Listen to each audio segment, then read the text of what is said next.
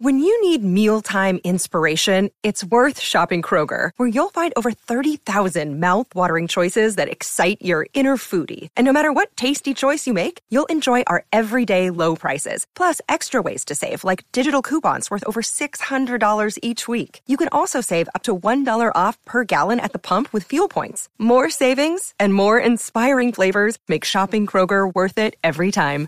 Kroger, fresh for everyone. Fuel restrictions apply.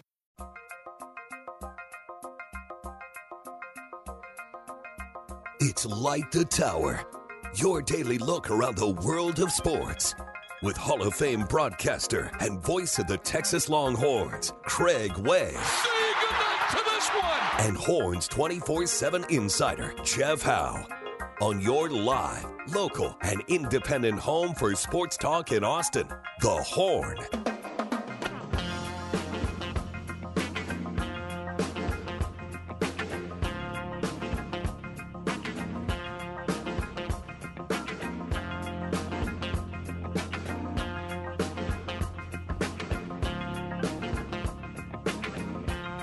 Light it up on a Tuesday. Tuesday edition of Light the Tower on the Horn, live, local, and digital on the Horn app and at hornfm.com. I am Jeff Howe, Craig Way, still on vacation. The play by play prodigy, the MVP of Light the Tower, Cameron Parker behind the glass. Cam, you ready to rock and roll today? I'm Are, ready. you- are Jeff. you rocking and or rolling today? Last day before the Big 12 Media Days. Yeah. I'm still uh still kind of puzzled by the Cliff Kingsbury salad reference that was made by E. Hogan at the very end of their show. Oh, I missed that. Yeah. I need to go that's one we uh need to go back and check the tape on that and see exactly what What, what was the context? Uh, Bucky was talking about how Cliff Kingsbury smells good or smelled good at Big 12 Media Days a few years ago. Naturally. and just a reminder of kind of where Cliff is and what he's doing. For those that don't know, Cliff Kingsbury fired at Texas Tech, accepted an, a job as the offensive coordinator at USC, then was hired by the Arizona Cardinals. Now he's back at USC for real this time, working under Lincoln Riley. Uh, talking about just what Cliff was doing, and he said something. Cliff Kingsbury's name was mentioned, and there was a reference to tossing salad and I'm Ah. not quite sure how it all connected. I was halfway listening, and so I need to check the tape and see exactly what was said. Because and the only reason I mention it is because it was on the Specs text line. And yes, Texter, I'm also confused as to what was said. Specs text line is open 337-3776. Cam, we're going to do a Longhorn Notebook at the bottom of the hour, and it's going to be a preview of Big 12 Media Days. I know you're fired up and ready to talk about that. I've got the Remember, I told you the story that was published yesterday at, by 24 7 Sports that you can go to Horns 24 7 and get with all the publisher input to kind of preview the Big 12. We'll look at that and hybrid preview for Big 12 Media Days. All of that's going to be considered. So, bottom of the hour for that. We got a copy of Dave Campbell's Texas Football Magazine to give away on the show today. Also, a Longhorn notebook and a flex mention in the second hour. Inconceivable. All kinds of good stuff going on on the show today. Again, Specs text line is open 337 3776. Cameron, where do you want to start today? Because I kind of want to start with some Major League Draft. Yeah, let's do it. I think uh, overall, a win for Texas yesterday. Not completely out of the blue. Or, uh, no, I'm sorry, not out of the blue. Not completely out of the woods yet. But I think the the pucker factor is significantly decreased for Longhorn baseball fans. Dylan Campbell goes in the fourth round of the Dodgers. Go ahead and assume he's not coming back. Lucas Gordon goes to the Chicago White Sox in the sixth round. Go ahead and assume he's not coming back. Travis Sykora starts the day going to the Washington Nationals, pick 71. Go ahead and assume he's not setting foot on Yeah. the Texas campus. So those three, two are gone, one's not coming. But you know, you look at it, Cam, and you got as close to a confirmation as possible from Will Gasparino, mm-hmm. the wiry outfielder from the state of California, who looks like he's coming to campus now that he wasn't selected yesterday. The buzz from the folks like Kendall Rogers and the Jim Callises and the Jonathan Mayos of the world is that Tanner Witt probably coming back to school at this point. That's what it looks like. Unless somebody, here's the deal with the bonuses today. And again, I had to look it up yesterday at the house when I was watching draft stuff to get the number. For the 11th through the 20th round, the draft wraps up today. For any pick made in those rounds, any any signing bonus total above one hundred and fifty thousand dollars for a player is going to come out of the round one through ten bonus pool money. So if they're going to draft someone, some organization is going to draft a Tanner Witt or a LeBaron Johnson or a Will Gasparino, you know you're drafting them probably in the eleventh or twelfth round, and thinking, hey, we're going to have to offer this guy part of our bonus pool money. And at that point, how much of the money do you want to offer that guy? So ultimately, we'll see what happens with those guys. But it's looking right now like all of those guys are going to be back. And one thing I didn't know about Tanner Witt, and man, this is just kind of my bad for not noticing, not recognizing it, not filing it away. On Tanner Witt, Cam, I did not, I failed to remember that Tanner Witt on the roster this year is listed as a redshirt sophomore. Mm-hmm. So Tanner Witt comes back next year as a redshirt junior, meaning he's still got plenty of leverage. He's basically, remember we talked about LBJ having all this leverage, that being a redshirt sophomore, he can come back and still have leverage next year. Tanner Witt's in the same boat. And I don't know how that just, I don't know, got a lot of things going on right now. Maybe it just passed me by, but that should make Longhorn fans feel a lot better that somebody would have to, in the alleged words of Will Wade, come with a strong ass offer to get Tanner Witt to not come back to Texas. Looks like your high school signing class is going to be intact. The, the 11th round, really, those the first couple rounds, like 11 to 13, really that's where if, if you're going to have one of your high school guys get poached, that's where it's going to happen. Once you probably get to like the 14th round, you're in the clear at that point, by and large, unless something just bizarre happens. But it's interesting, like to hear. I think Jim Callis even said it point blank yesterday, like around the eighth round. Saw a lot of college seniors get drafted, a lot of JUCO guys, and he basically said for franchises, those are money savers because you're probably going to draft guys in the in the ninth and tenth round that you're going to need to allocate some bonus pool money for. So things looking pretty good for the Longhorns, Cam. Like you said, uh, looks like with the exception of Travis DeCour, the signing class is going to be intact. It looks like you get if you've got a starting rotation next year with Tanner Witt and LBJ at the front of it. You, you've got the makings right there. If you're thinking, okay, you can probably go compete for a conference championship with those two guys, and and you've got a chance. You're going to give yourself a chance to win every series or at least win every series at least for the first two games to give yourself a chance to sweep on Sunday, or give yourself a chance to get a series win on Sunday with those two guys heading up your rotation, if in fact it plays out that way. If you ask David Pierce, I don't know if yesterday could have gone any better. Yeah, real quick on Sykora, Jeff, for those wondering, well, he's a third round pick, maybe we'll come back. Well, the Nationals' first two rounds, their draft picks, Dylan Crews and Morales from Miami, both seniors. They have no more eligibility left. So that's why the Nationals took Sykora in the third round because they could offer him a lot more money, which he was looking for.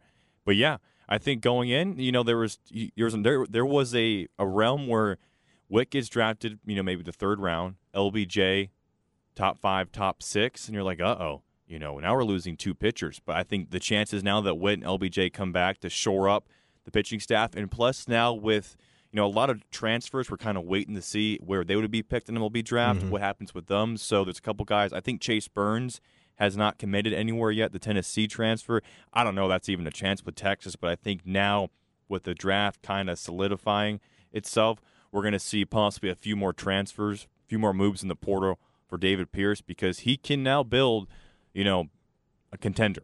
And I think he has to build a contender, and we haven't even talked about the, the announcement yesterday, Jeff, that – you and Danny Davis broke out. Yeah, let's go ahead and talk about that now. We we've got time. We're talking about baseball. So the David, David Pierce taking basically being his own pitching coach. Uh, I think I believe it was Orange Bloods that first mentioned that possibility of that happening, and I checked in with a source. I guess that would have been late last week. No, it was probably about a week ago now. I guess. Yeah, it was probably about a week ago. And I checked offline discussion about it. Yeah. Yeah, checked with a source, and I was told nothing nothing concrete, but I was told keep in mind David Pierce was his own pitching coach at Sam Houston. He was his own pitching coach at Tulane. And for the last, what, six seasons, he was on Wayne Graham's staff at Rice. He was the pitching coach. There was the hitting coach and then transitioned into being the pitching coach. So that move was kind of expected. I expected that to happen. He's obviously got experience doing it. Uh, you know, the Sean Allen thing was what it was.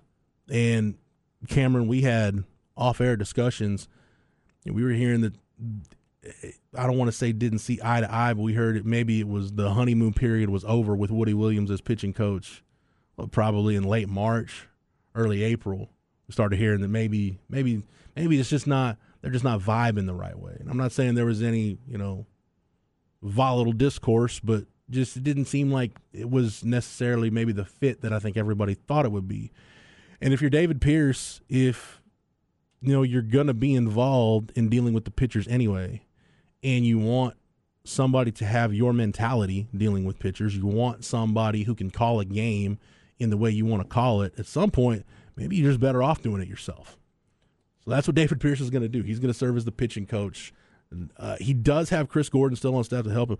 And I'll say this about Chris Gordon. I've heard nothing but good things since he came over from Duke as far as what he brings to the table from not just an analytic standpoint, not just an advanced metric standpoint, but also just kind of his gut feeling. I think he's somebody that David Pierce really trusts.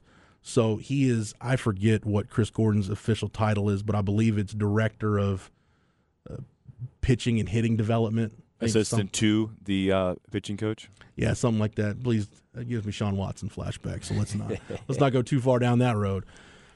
But I think that combination of Chris Gordon with his input, David Pierce just with his natural feel for being a pitching coach and understanding nobody understands what he wants better than he does. So that's part of it. The big news was and started there were rumblings about this over the weekend and it's like okay, we'll see kind of what it looks like. Troy Tulowitzki coming back as director of player development. Now, yeah. Car- Carly Todd had been director of player development she is now sliding into the role of director of baseball operations, which actually she was technically doing both jobs last year, which is really that that you need somebody that can do one of those jobs. You focus on this and you focus on this. It's really tough to do both those things. So Carly Todd, who's been a really big asset for the program, she's going to stick around as director of baseball operations. Tulo's back as director of player development. And Cam, I think this is, and I think it's key to remind everybody. It's not like Tulo has been just completely absent from the baseball program. Like he's been around, mm-hmm. and it seemed honestly, man, it seemed like he and David Pierce got along really well for you know the really the two and a half years. Or it was Tulo got here in 2020 and started working. It was, it was that fall, but you know we know the 2020 season was abbreviated and contact between players and coaches and even amongst the staff it was uh, fragmented.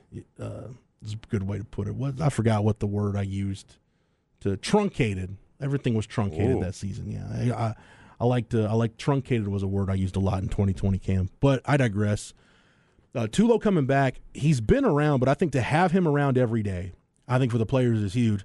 Not just because of how good Tulo is, not just because of how good he was in that in that role as a volunteer assistant, but now that Eric Kennedy and Dylan Campbell are moving on, probably with the exception of Jack O'Dowd and Peyton Powell, you're going to have by far the majority of your roster that didn't have day to day dealings with Tulo like some of those other guys did. Those, in other words, those guys are gone.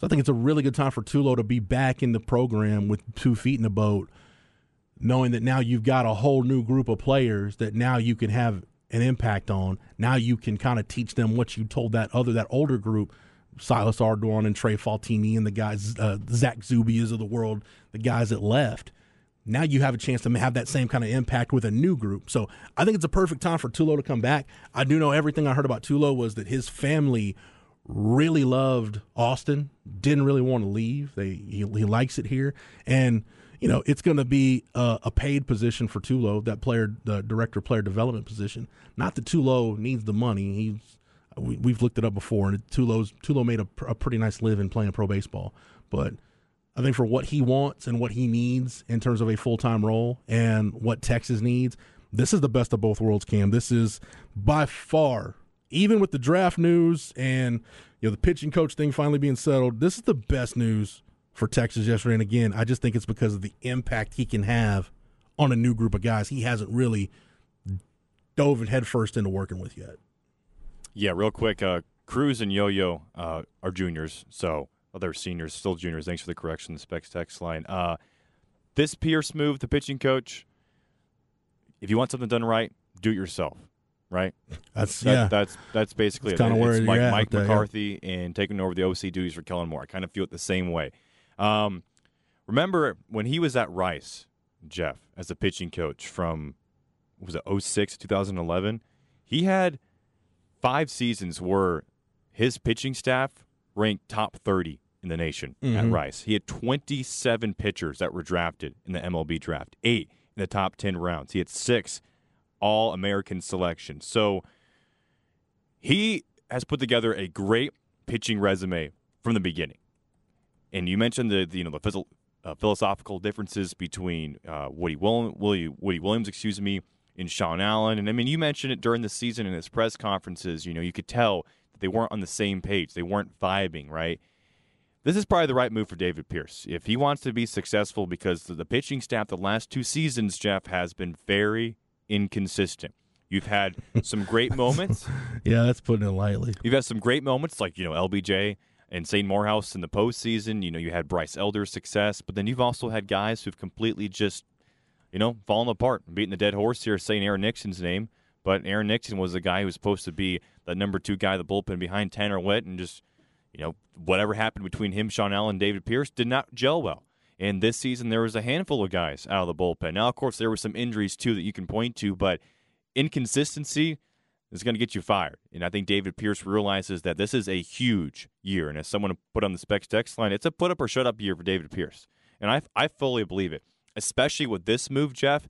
And you can, if you want to disagree with me, please, but it feels like this move right here is David Pierce putting all of his chips in on the table, going all in on himself as being the coach. Because if he hires someone else this next season, he goes out and, and hires whoever, and it doesn't work, then he's on the chopping block for sure. Yeah, especially going into the SEC, where you know, Yeah. everybody knows what a what a meat grinder that league is.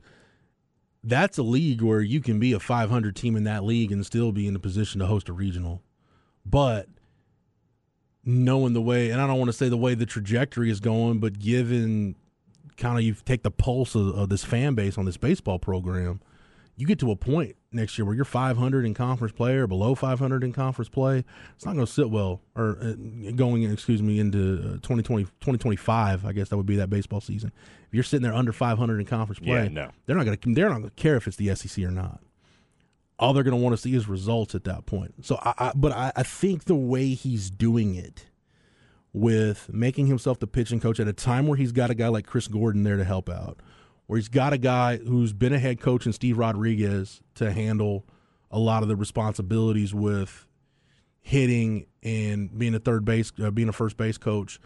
On top of that's another thing though. Does David Pierce now that he's the pitching coach is he no longer going to be the third base coach? And is that going to be Steve Rodriguez? And, and how how are you gonna kind of gonna kind of work that? Uh, you know, Caleb Longley's a guy that's really valued as I, I assume is going to be your third assistant some point. That hasn't been made official yet, but you got to have a third assistant. So, kind of getting the house in order. I just, if you were going to do, if you're going to do anything, this is probably the best outcome that could have happened. If David Pierce is going to take over the pitchers, you've got a guy you trust in Steve Rodriguez. Caleb Longley's trusted. Chris Gordon is trusted, and then bringing in Tulo back to kind of tie everything together. I like the makeup of this staff, Cam. I don't. I don't have a problem with it. It could have been a lot worse. We've seen we've seen worse in some sports on campus. So I, I, I kind of dig what David Pierce did with all these moves. I think it, to me, it, I see the method to the madness. It makes sense. Percentage that Guillemette and Porter Brown come back. Uh, Guillemette, it sounds like he was going to come back. Uh, didn't participate in any of the senior day activities, and I didn't think he was that high of a draft pick. Porter Brown's interesting because he has graduated, so I don't know if he comes back for another year or moves on. It's all going to be determined by you know roster spots and percentage of scholarships and everything else in terms of what you've got and what you can give out and what you can promise a guy and what you what you're able to give a guy. So there, it's still there's still going to be some things to to work out there. So. And on the recruit, I, I'd feel better about uh, Guillemette coming back than Porter Brown. For sure. on the recruiting class. So Pierce signed. It was num- number 11 recruiting class per perfect game. Um, that's a little bit. Uh, I wouldn't. There's better recruiting classes, but remember, a lot of those guys drafted will not be playing for Right. the schools like Arkansas, um, LSU. Uh, actually, Vanderbilt, LSU was number 12. But for Texas, Will Gasparino, the kid out of Harvard Westlake, he had the "Let's Ride" tweet. It sounds like he'll be back. The other guys, maybe the watch out for that could be drafted. I think uh, Cole Selvig, uh, out of I think he's out of Altoona. Mm-hmm. Um, a few other names, but it does seem like this is going to be a class that Pierce is probably going to get majority on campus outside Travis Sykora. Whereas remember that number one recruiting class he signed two years ago, where six, seven kids were drafted. And last year you had like Didn't make it on you- campus? last year I think it was like three of your top guys ended up not coming to campus. Uh, yeah, there was and there was that class where you had Brett Baty taken, but I, that was, you know, if you're Texas and you're you're recruiting kids, you're you're gonna have one of those, you know, ever so often a, a Brett Baty, uh, Jared it was Jared Kelley a few years Jared ago. Jared Kelley, Jared Jones, Petey Halpin, Carson Tucker. was that the Corey Holland year? I didn't do. I Or was that know. earlier? No. Yeah, that, that was. Yeah, Texas has been burned. The, the, the Corey Holland thing burned them because that was a uh, that w- I think it was Corey Holland and Connor Capel. I think might have been in the same draft, uh, but I know Corey Holland was like an 11th round pick or a 12th round pick, and I think I want to say it was Cleveland went above slot. It was Cleveland or Cincinnati. I've slept since then, but went way above slot and went into their bonus pool to to get him on campus to get him in their their organization. I Which think it was. I'm trying to figure find the year for it. Corey Holland, I want to say that was maybe the 2018 draft, if I'm thinking right, or maybe this is the 2019 draft. I don't remember, but at any rate, uh, yeah, so 2018. You're. Holland was 18. And Okay. He was round 14. 14. What uh, was it? Cleveland that drafted him? Yes. Okay, Yeah. It was one of those Ohio franchises. Just couldn't remember off the top of my head. A real quick nugget on. Actually, actually, I'll save it for flex. Save it for flex. Oh, uh, you know, I didn't realize we were already uh, almost at the bottom of the hour. So, tell you what, we'll uh, take a break, come back. Big 12 Media Days preview. We'll start talking Texas football when we come back on Light the Tower on the Horn, live, local, and digital on the Horn app and at hornfm.com. Another day is here, and you're ready for it. What to wear? Check. Breakfast, lunch, and dinner? Check. Planning for what's next and how to save for it? That's where Bank of America can help. For your financial to-dos, Bank of America has experts ready to help get you closer to your goals. Get started at one of our local financial centers or 24-7 in our mobile banking app. Find a location near you at bankofamerica.com slash talk to us. What would you like the power to do? Mobile banking requires downloading the app and is only available for select devices. Message and data rates may apply. Bank of America and a member FDIC.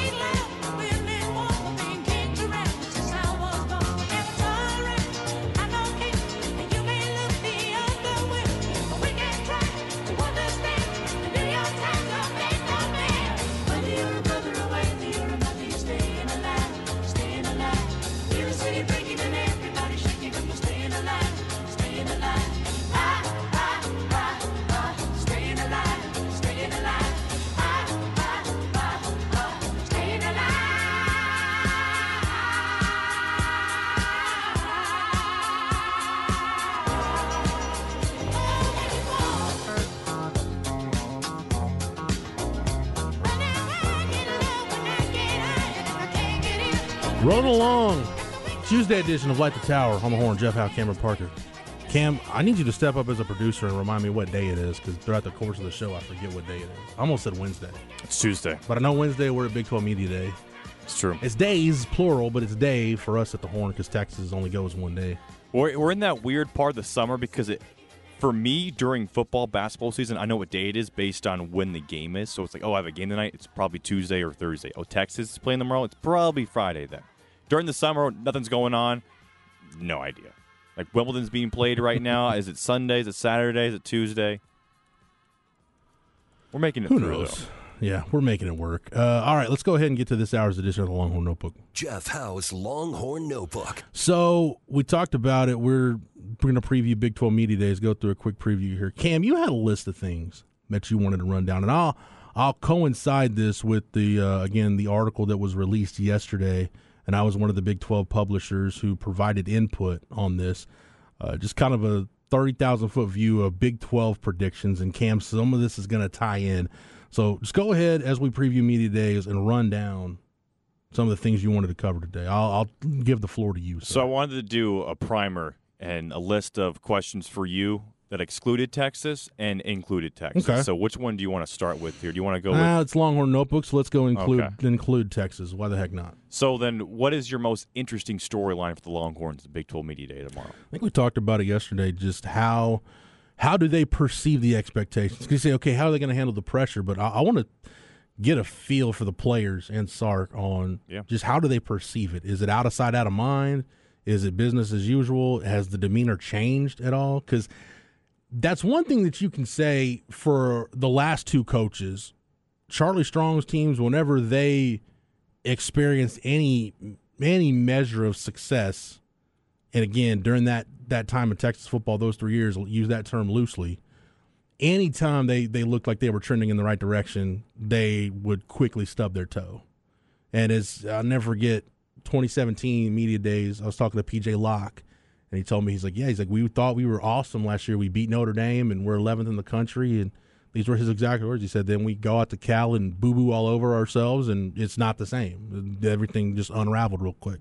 So, and then we saw Tom Herman's tenure. It was you get any measure of success, and all of a sudden you you puff your chest out and think, okay, here we go, we're ready to take off, and then you get punched in the face. So And then winning's hard. yeah. So how does this this short measure of success, or not? It's not even success. It's just the fact that external expectations, really for the first time in Sark's tenure, are elevated to a level where they should be at Texas. Has it changed this coach? Has it changed these players? Has it changed how this group has gone about everything? Pretty much going back to January 2022, coming off that 21 season. And Specs text line, please weigh in on these questions as well. 512 337 3776. What is your most interesting storyline for Texas? Uh, next question for you, Jeff.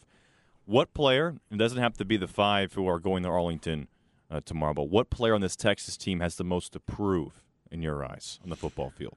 I think to me, it's Alfred Collins uh, because you can be legitimately, you know, too deep on the interior defensive line with Byron Murphy and Tavondre Sweat leading that group. But Broughton and Collins, they can either keep your ceiling relatively similar to where it was last season, or they can significantly elevate your season to where you could legitimately be the best defense in the Big 12. Mm-hmm. I, I think it's I think those two, but Collins specifically, those two guys are that important. So I, I would say there's three. It's Collins, it's Terrence Brooks, and then for me on offense, it's Isaiah Neyor. Okay. His re- his recovery from the knee, because we talk about how deep this receiving group is. It's infinitely deeper if you get Neyor back. Because again, I'll go back to some stuff we talked about on the Longhorn Blitz last summer. You know, Matt Butler and I looked at the PFF numbers and we compared Neyor's profile. And you look at some of Neyor's advanced statistics in terms of yards per route run.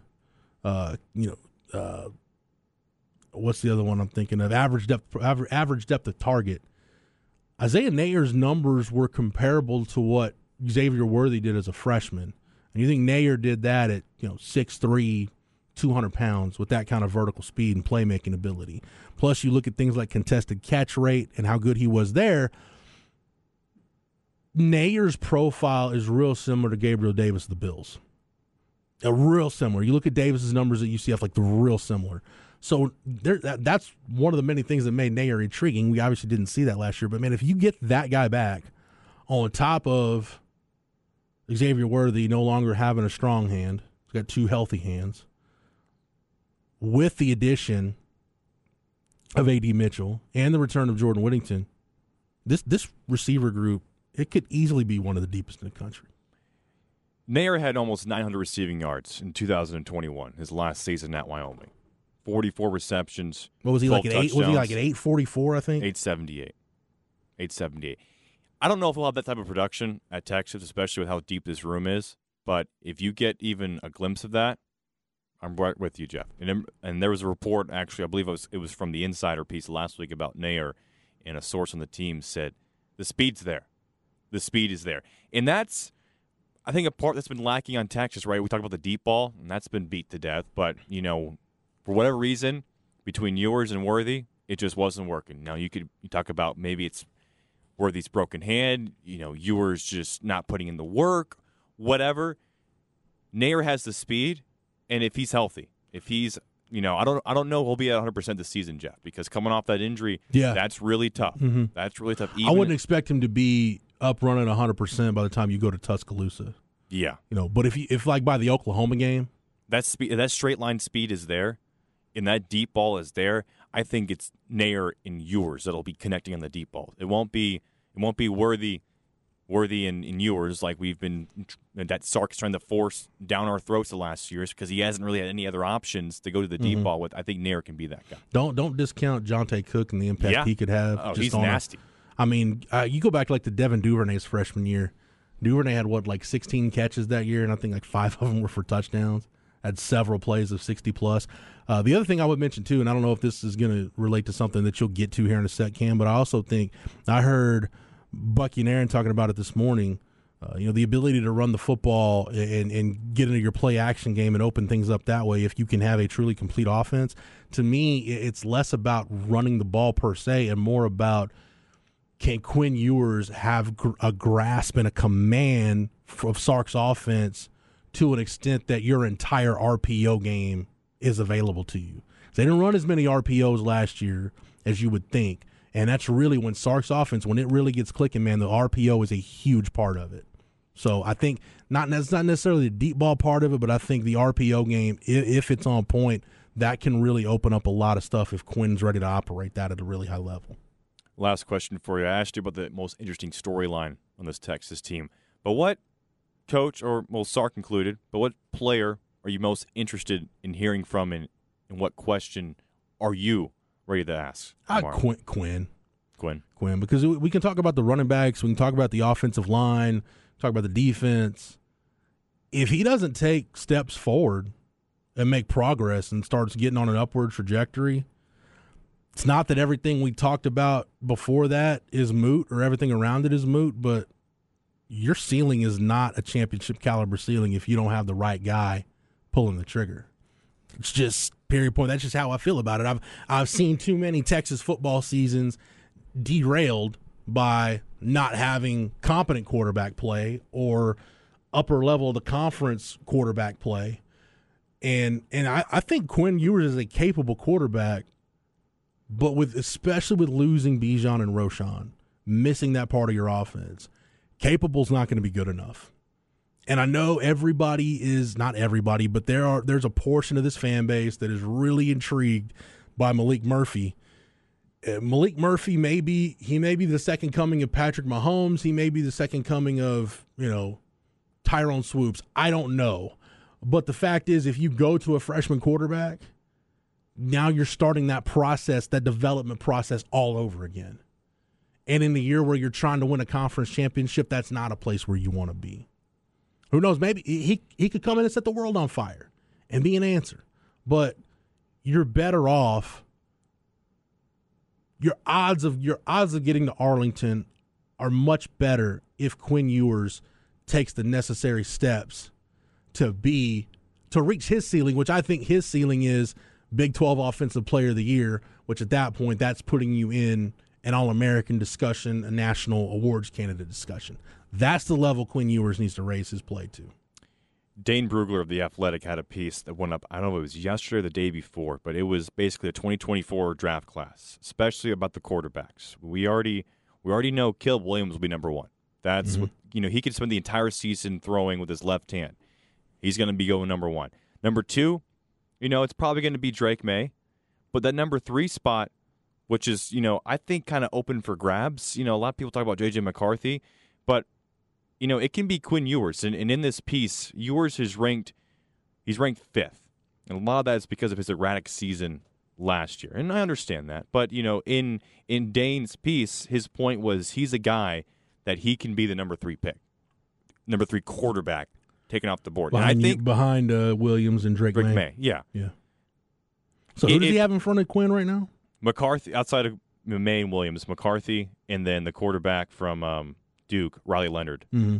We'll we'll see. In the last Duke quarterback that came out was uh, Danny, Danny, Dimes. Danny Dimes, baby. But I think the point with that, I, I think Ewers going number th- as a third quarterback being taken off the board, that goes hand in hand with Texas being successful. Mhm. Because if he does not make that jump, does not make that jump this season, you know whether it's injuries or maybe Maalik Murphy comes in or whatever. But if Texas does not make that jump, it's probably because Quinn Ewers did not live up to the expectations that we thought he was. There's there's a lot of parallels you can draw between where Quinn Ewers is right now.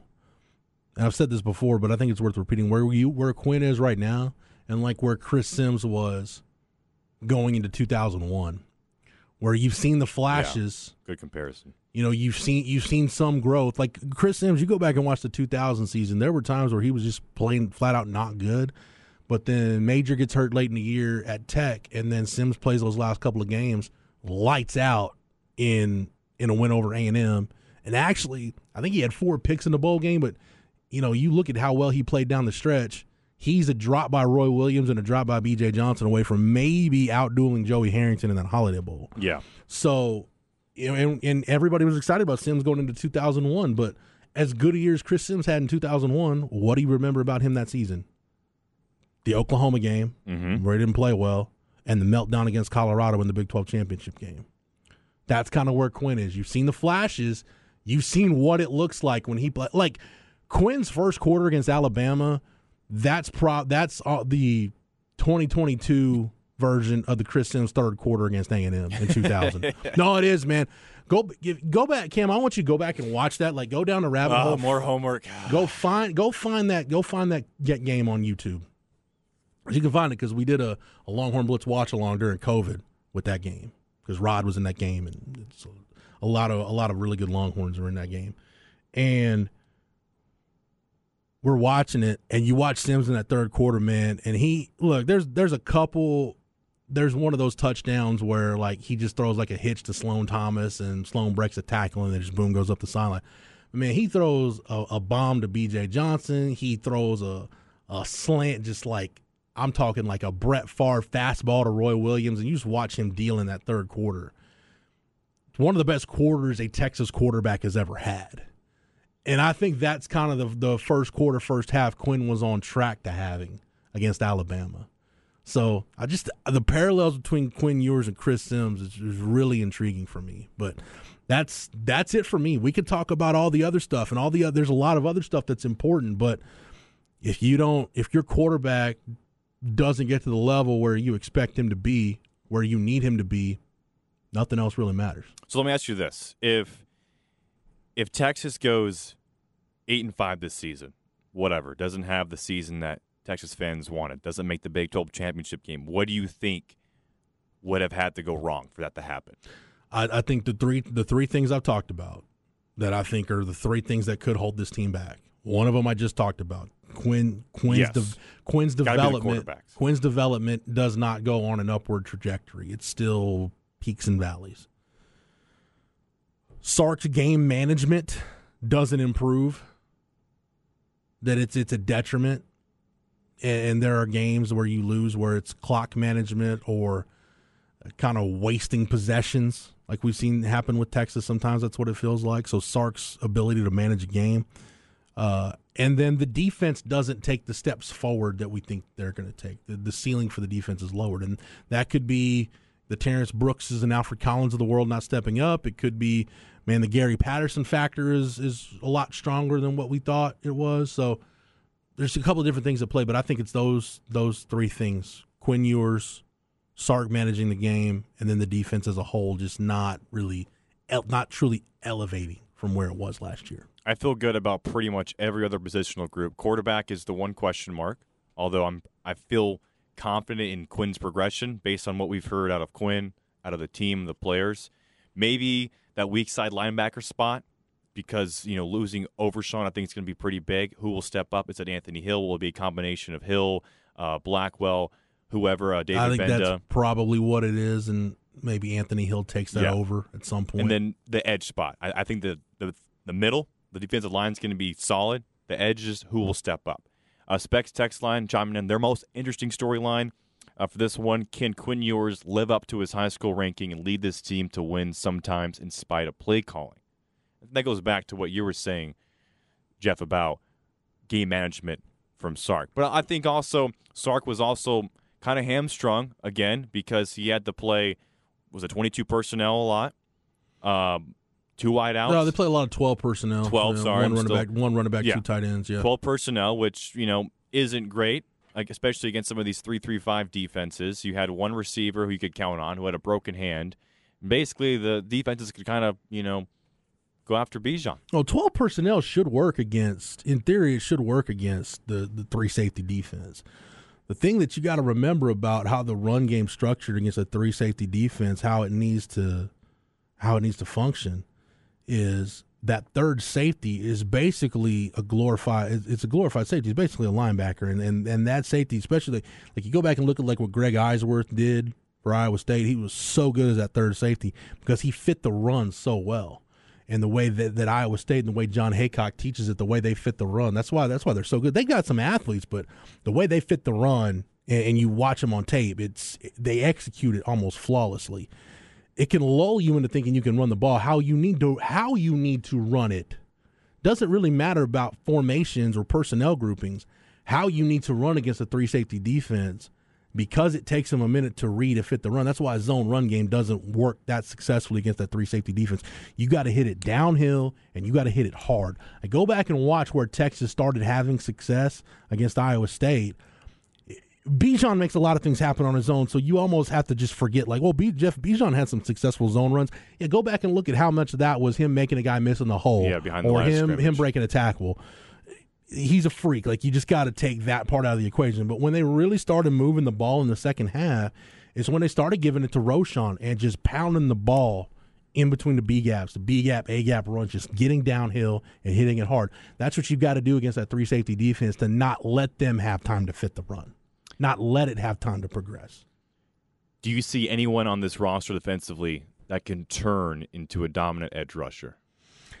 From the Specs text line. I want to I want to see what Barryn Sorrell can do for an encore because he had a really productive year last year quietly because Jaylan Ford Yeah. was so good and the interior D line was so good and when we talked a lot about Made all preseason uh, all Big 12. you know we talked yeah we talked a lot about Ryan Watts and and kind of Anthony Cook's emergence as safety but I, I don't know that we talked enough about Barryn Sorrell and, and the job he did. We had five five and a half sacks Yeah. last year, but it seemed like it did seem like the the presence wasn't as consistent as it needs to be to you know there's a lot of times where if you're if you're getting pressure and you're consistently getting pressure at some point the sacks will be there the sacks will come so if Barryn Sorrell to me if he's at more like eight and a half this year Cam somewhere around there like seven and- let's say between seven and a half and nine and a half somewhere on that scale then I think that'll means he's just doing a more consistent job of disrupting the quarterback Yeah, the, the, so I don't know if Do- I don't know if they're going to have a dominant edge guy, but Barryn Sorrell can be like a first or second team all conference type guy.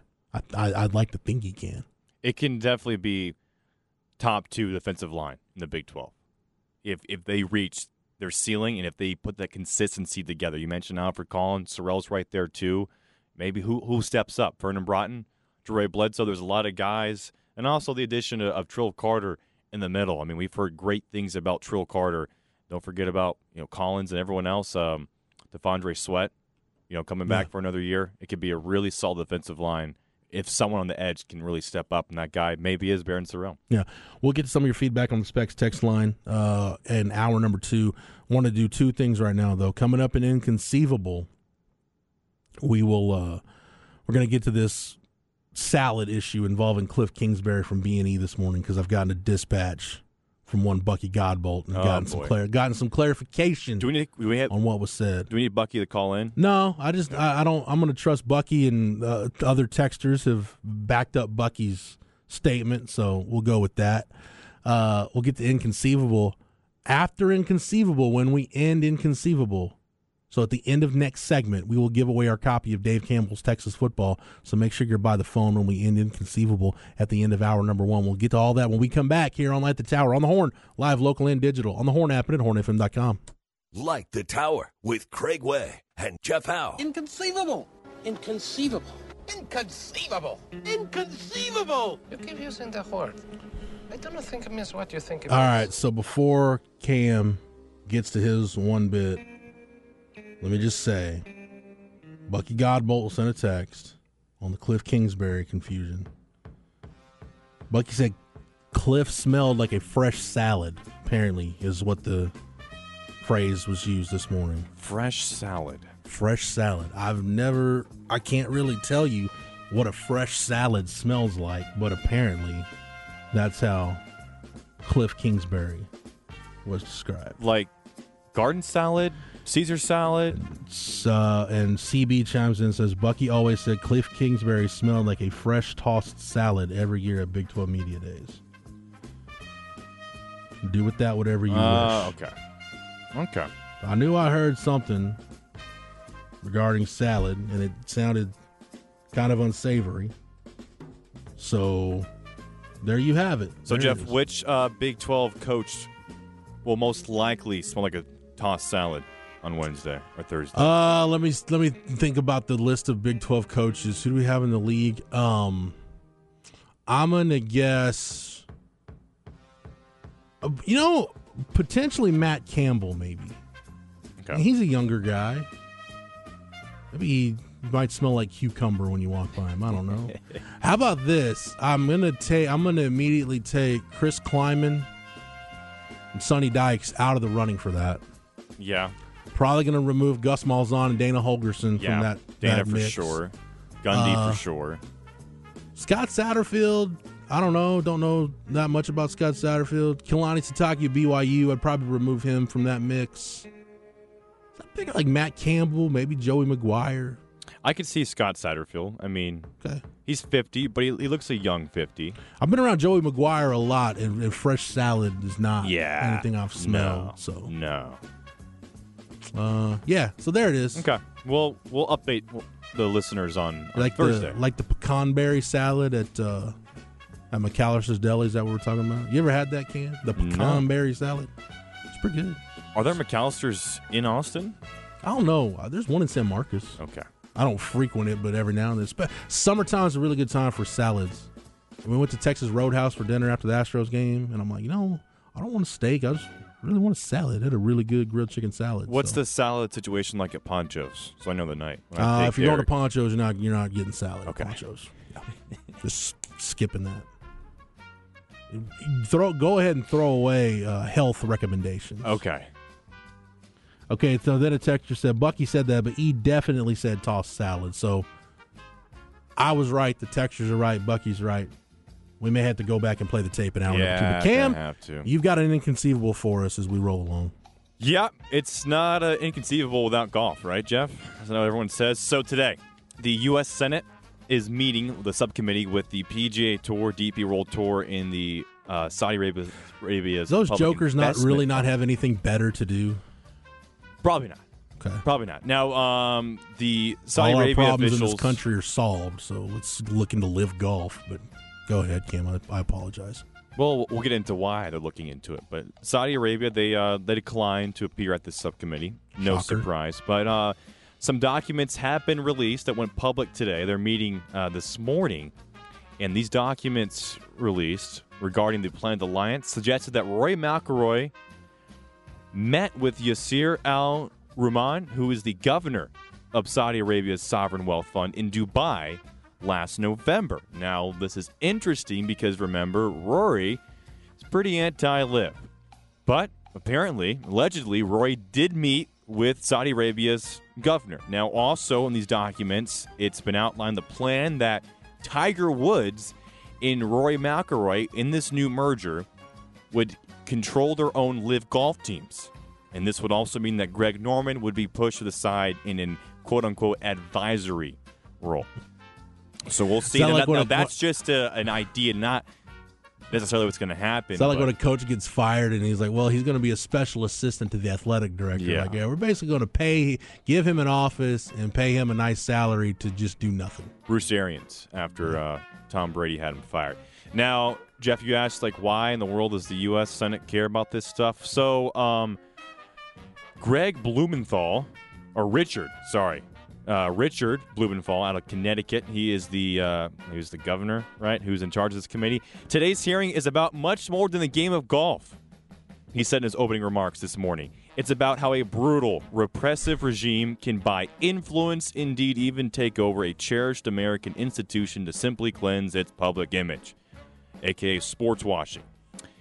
Also, Terry Strada, the national cheer of 9 11 Families United, who are at the hearing. Now, why are they there, Jeff? Well, because when the whole LIV golf stuff was going on, Jay Monahan, the PGA Tour commissioner, Oh, I forgot he stuck his foot in his stuck mouth. his foot in his mouth Yeah. talking about how the guys who were going from the PGA Tour, the LIV the Defectors, were turning their back on their country and turning their back on those who were hurt by 9 11. Yeah, I guess not anymore.